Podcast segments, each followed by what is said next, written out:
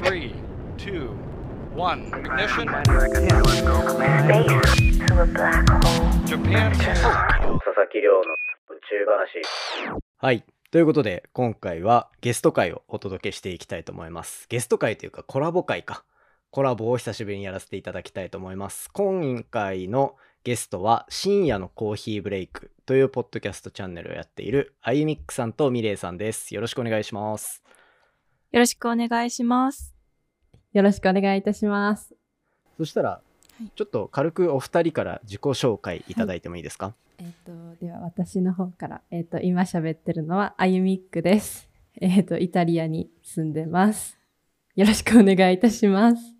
深夜のコーヒーブレイクのミレイです。私は日本に住んでいます。なんか京都出身ってよく間違われるんですけれども、私は京都出身ではなくて神戸出身です。よろしくお願いします。ちょっとこの番組を聞いてる方にですね、番組の紹介を僕の方からちょっとしておこうかなと思うんですけど、先に深夜のコーヒーブレイク、まあツイッターでは SCB 沼というふうに言われておりますが、ポッドキャスト界の探偵ナイトスクープを目指すというところのコンセプトでやっていて、まああゆみっくさんとみれいさん2人でこう、うん、国際的な話もしつつか、あとはまあ日常の疑問を勝手に解決していくみたいな、うんうん、そんな感じですよね。はい、そんな感じです。そうですね、勝手に解決してますね。僕もまあ普段結構聞かせてもらっているチャンネルだったので、ツイッターのスペースで話した時にぜひ収録しましょうみたいな話を、あれツイッターのスペースでしたっけ？そうですね、ツイッターのスペースですね。うん、そうですね、はい。だったっていうところからようやく実現というところで、今回はよろしくお願いします。はい、よろしくお願いいたします。緊張してます。ちょっと。出ました。まあでもね、スロースターターで有名ですからね。あ、そうですね。はい。そうですね。最初は硬いで有名なので。ということで、まあ今回のコラボ、僕もSCB 深夜のコーヒーブレイクの方にお邪魔させてもらって、なんかちょっとポッドキャストについて話すみたいなのを一緒のタイミングで公開してるんで、はい、もしよかったら概要欄の方から聞きに行っていただきたいなというふうに思ってるんですが、今回は宇宙に関する疑問に答えようっていうようなすごいざっくりとしたテーマでコラボをお届けしていこうと思いますが、気になってるトピックがあると伺ってますが、いかがですか？そうなんですよ。あるんですよ。私、ミレイの方からちょっと一つ質問させてもらいたいんですけど、はい、その個人的にすごく気になってるのがスペースデブリっていうことについてなんですけれども、はいはいはい、そのなんか宇宙開発が進んでいく中で、宇宙のまだ知らないことを知っていくっていうのも重要だけど、そのスペースデブリをどういうふうに解決していくかも今後はなんか気にかけないといけないとか、なんかそういう国際問題になりつつあるみたいなことを聞いたときに、はい、あ、これは私も知っときたいなと思ったんですよ。別に宇宙に行けるわけじゃないですけど、私がなんかすごい宇宙好きなので、でりょうさんの話とかも聞いてて、はい、いつもワクワクしているので、なんかワクワクしてるからこそ、なんかそういう現実的なというか、こう解決しないといけないことにもちょっと目を向けてみたいなと思ったので、うん、今回これについて質問したいなと思ってトピックというか持ってきました。ありがとうございます。これあれなんですよ、最近 Spotify の Q&A コーナーみたいなとこでも、スペースデブリについて話してほしいみたいな、うんうん、ああ、そうだったんですか。そうなんです。寄せてもらってたタイミングだったので、これはちょうどいいと思って今回のちょっとコラボに持ってこさせてもらいました。あ、よかったです気になってる人いっぱいいるんですよね。そうなんですね。じゃありょうさんのリスナーの皆さんも一緒に今回学んでいきましょう。お願いしますお願いしますなんかどっから説明すればいいんだろうなみたいなとこがあるんですけど、そうですね、どっから説明しろよみたいな。あ、はい、なんかざっくりひどい状況だとか、なんかそういうことしかやっぱり情報としてはこう入ってこないというか見れないので、うん、やばいって言ってもどれほどやばいのかとかがわからないので、そういうことをまず教えていただきたいです。あー、はい、わかりました。それで言うと、はい、どんぐらいやばいかはこのまま放っておくとやばいから今から対策しようみたいな雰囲気なんですよね、はい、今時点では。でスペースデブリってまあ、そもそも宇宙ゴミとか言われるようなもので、はい、で、まあ、これにはいろいろ種類があるんですけど、大きいもので言うと、はい、ロケットの切り離した使わなくなった部分だとか、 はい、あとは使い終わった人工衛星とか、そういう大きいものから、あとはそのロケット切り離した時に出るこうちょっとしたクズみたいな、1センチ2センチとか のその間についてる例えば部品みたいなのがポーンって宇宙空間に出ていったり、はいはい、とか、まあそういうちっちゃいものから大きいものまでたくさんあるのが宇宙デブリっていうくくりになるんですよね。はい。でそれが、まあ、地球の周りをまあ、ものすごいスピードで回ってると。で、はい、そのスピードってどれぐらいの速度になるんですか？これが秒速7秒、8秒とか、7キロ、8キロとか、はい、すごい。あともうすごいやつで言うと、相対速度って言って、その軌道上にぐるぐる回ってる国際宇宙ステーションから見たデブリのスピードっていうんですかね。はい、それが秒速10キロとか、はやでも弾丸が飛んでくるみたいな。だって重力ないですもんね、宇宙だから。そうです。だからもうどんどんそういうのが降り注ぐみたいな状況になりうるっていうところで、はい、スペースデブリやばいよねみたいな話になってるっていうのが、まあ、ざっくりとした状況ですね。そうなんですね。ということはあれですか、今そのロケットとかこう行くじゃないですか、宇宙ステーションに。それは、はい、そのスペースデブリの軌道というか速度とかも計算してこう飛ばしてるんですか？いや、それはもう、はい、それのために計算してはほとんどなくて、はい、まあ、人工衛星とかは基本的にはその地球の重力と、なんていうでしょう、重力で下に引っ張られる力に対して、まあ、遠心力みたいな感じで、どのぐらいの速さで地球の周りをぐるぐる回ってればこのぐらいの高さを維持できるみたいな、はい、そんな計算の仕方で飛ばしてるので。そうなんですね。そうなんです、うん、なのでそこの軌道に例えばたくさん宇宙デブリがあるものがぶつからないかどうかみたいなのが今すごい心配されてるっていうような、実際に何個か衛星潰れちゃったりしてるのもあるので、はい、そうなんですね。そうなんですよ。じゃあそれでぶつかって潰れた衛星がまた宇宙ゴミになるっていうことですか？そうですそうです。それが一番やばいって言われてて、そうですね。それは怖いですね。例えばちっちゃい、はい、こうクズがただぐるぐるぐるぐるその弾丸みたいに回ってるだけだったらいいんですけど、それがロケットの破片とかにドンってぶつかったら1個の破片が100個の破片を生み出すみたい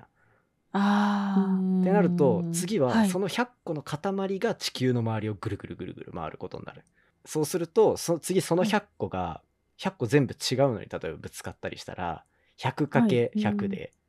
1万個のデブリに変わるみたいな、すごい数。そうっていうのが続いてっちゃうと、もう地球の周りがデブリだらけになって、はい、薄い膜に覆われるみたいな感じになると、もう地球から出れないじゃないですか。こういうもうどうしようもないみたいな状態のことをケスラーシンドロームっていうらしいんですよ。ケスラーシンドローム、なんか12秒っぽい名前ですけどいやそうっていうのになっちゃわないように、はい、じゃあ、どうやってそれを食い止めるかみたいなのが最近こう注目されてるっていう感じですね。そうなんですね。じゃあ除去ってどうやってやっていくんですか？その生み出さないようにっていうのもあると思うんですけど、はい、生み出さないとしてもスペースデブリっていうのはもうすでにあるじゃないですか、うん、ということは、はい、除去をしていく必要があると思うので、それを今どういうふうにしているのかとか、うん、たまに多分あれば教えていただきたいです。宇宙のニュースとかで出てくるはい、宇宙デブリを除去しようみたいなのが多分、はい、たまに見かけるニュースであるかもぐらいではあると思うんですけど、はい、これ簡単に言えばさっき言ったみたいな大きいものを今のところは対象にしてて、うん、あ、そうなんですね。なんでかっていうと、まあ、はい、当たる確率も高いし。そうですね、うんうんうんうん、面積が広いとその分。そうそうです。で、あとぶつかった時に破片を作り出す量もすごいじゃないですか、はい、あ、そうですね。あとはまあ単純に見つけやすいっていうところ、はい、ああ、うんうん、大きい方が見つけやすいからっていうところで、まずそういう大きいのをどんどん軌道上からなくしていこう、はい、減らしていこうみたいなところを考えてるのが、うんうんうん、スペースデブリ除去の、まあ、大まかな流れになってて、そうで、それをどうやってやるかっていうと、まあ、JAXA とか、はい、あとは日本の宇宙企業のアストロスケールっていう会社があるんですけど、うんうん、そこがめちゃめちゃこう頑張ってるし、世界中から注目を集めていて、もう簡単に言うと、例えばロケットの破片とかがあって、ああいうのが軌道上にあった時に、はい、それを部品の形を想定して人工衛星を打ち上げて、うんうん、ある一部分をカシャッと、まあ、はい、マジックハンドみたいにキャッチして、へえ。で、その人工衛星でがなんかこうスラスターっていうエンジンみたいなプシューって吹いて大気圏に落とすみたいな、はい、へえ。あ、落とすんですね。大気圏に落とすですね。そうすると、はい、大気との摩擦でなんかこう、あ、燃える、大気圏でこうボーって燃えるみたいな。そうですそうです、はい、あれをして除去する、はい、そうなんですね。え、ということは地球に落下するとかは全くないってことですか？もう燃え尽きる、大気圏で基本的にはこう燃え尽きるように計算されてるものを落としたり、この角度で落とせば大丈夫みたいなところで計算して落としてますね。あ、そうなんですね。そうですそうです。で、なんかまあ今時点で宇宙にあるでっかいゴミはそういうイメージで落としていって、逆に今後も持続的に宇宙開発をどんどんしていきたいっていうような目的があるから、うんうんうん、はい、次は例えば人工衛星打ち上げるときには、うん、JAXA とかアストロスケールっていう会社がつかみやすいような部品を1個つけといてねみたいな、そんなところも今後、へー、そうすると人工衛星使い終わった時にそれキャッチしやすくなるとかっていうようなイメージで、はい、なるべく長い間というかこう宇宙開発ができないような、そのケスラーシンドロームっていう状態にならないようにしていくっていうのがスペースデブリ除去で目指してるところみたいですね。そうなんですね。めっちゃすごいいいっすよね、はい、スペースデブリ気になるってなかなかの目の付けどころだなと思ったんですけど逆になんで気になったんですか？は本当にいろいろ宇宙のニュースとかたまに見るんですけど、でそれで言葉として引っかかったっていうのと、その宇宙ってどの国のものでもないじゃないですか。そうですね、うんうん、でもその開発をするにあたってこう競争っていうのがあって、でその競争をしたがゆえに生まれたのがスペースデブリ、うん、と言っても過言ではないじゃないですか、うん、まあ確かに確かに。でもそのスペースデブリを生んでしまった。でもそれをどの国が除去するかっていうと、もうゴミとして浮いてるだけなので、なんかその、うん、言えば押し付け合いになってるみたいなのを聞いたことがあるんですね、うん、でそれでそれがなんか国際問題、うんというか条例とかそういうのにもつながるんじゃないかみたいな、そういう研究をされてる方とかもいらっしゃって、うん、でそういうお話を聞いた時にすごい個人的に関心を持ったので、もうぜひとも、うん、りょうさんとコラボさせていただくならこれをぶつけてみようと思って嬉しいです。ありがとうございますっていう感じですあれですか、やっぱ自分自身のバックグラウンドというか国際政治とかの話を見てたから余計気になるみたいなとこあるんですか？そうですね、それが大きいかもしれないですそうなんですね。いや、はい、いい目の付けどころだなって、多分宇宙好きの人に聞いたら楽しそうに話してくれる人たくさんいると思いますよいや、もうもっともっともっと詳しく知りたいですねそう、たくさん。でもやっぱなかなか今時点でそのデブリを落とそうとする実証実験が始まって、はい、何回か成功してるみたいな段階なんですよ。あ、何回か成功している段階なんですね、まだ。そうです。っていうのもデブリ自体を落とすのに成功したってわけじゃなくて、はい、物をキャッチしなきゃいけないじゃないですか。はい、そうですね。宇宙空間でキャッチしなきゃいけないから、うんうん、はい、そのなんだキャッチするものをあえて自分たちで置いてみたいな、なんかベッドの上で自分の上にボール投げて落ちてきたやつキャッチするみたいな、はい、寝っ転がりながらっていうようなのを今まずテストとして宇宙でいつだっけな、はい、半年前ぐらいかな、もうちょっと最近かなに成功させたっていう話があって、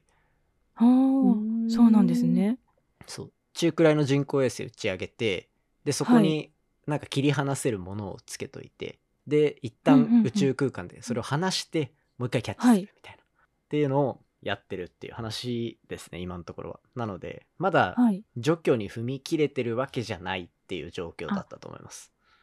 そうなんですね。じゃあこれからもっともっとって感じですね。もっともっとですよ。しかもどんどん世界中の注目度が高くなってる部分なので、うんうんうん、そうですよね。なんか何でしたっけ、宇宙エレベーターとかも騒がれてますけど、あ、すごいいろいろ知ってる何それ。You're listening to 宇宙話。